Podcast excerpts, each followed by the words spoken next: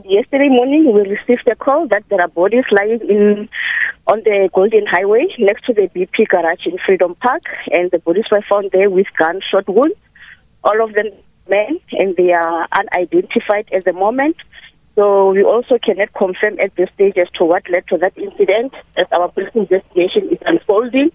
Mm. And at the same breath, we are also appealing to the public or anyone who might know, who might have any information that can assist with the investigation to come forth. They can come to the nearest police station or contact our crime stop line, which is 08600 10111. Alternatively, we have a MyStop app which it can be downloaded on any smartphone. Then tip-offs can be left there anonymously. All information, of, of course, will be treated as confidential. Mm-hmm. I know it's very early in the investigations, but are we any clearer this morning as to who these men were and where they may have come from? As I just said earlier, that at the moment they are unidentified. So we will just let that to our mm-hmm. forensic department to continue the investigation so that they, it can be they can be identified think it's quite scary because just like two weeks prior to that, um, five security guards were shot, also close to Eldorado Park, and then now again. So, you know, where does that leave us? What does that tell us about the policing in the area? You know, are we safe to move around in this area? So that comes as a great shock this early in the year. We heard there from the police spokesperson. It's very early days; they can't tell. But as far as you know, or the community know, uh, or the community members know, do you know who these men could be?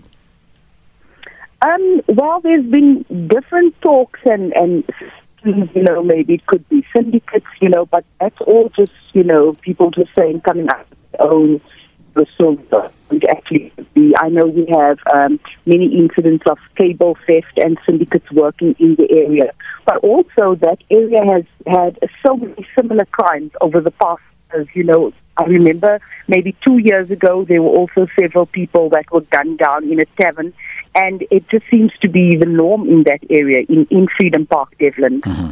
Now, you are an anti drug activist, and the community has in the past called for the police to be more visible in dealing with drugs and prostitution in the area. You even had uh, the former President Jacob Zuma coming out to Eldorado Park. Uh, but as a member of the community, what would you like to see happening in order to address the uh, crime in the area?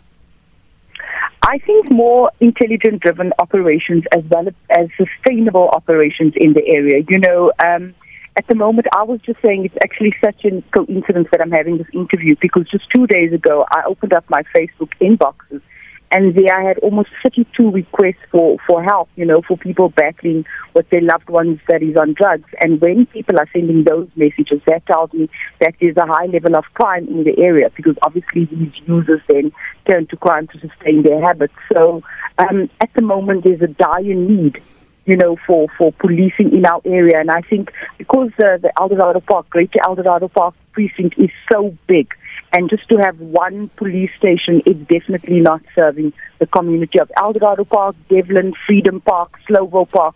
Something needs to be done in terms of uh, setting up another, an additional station.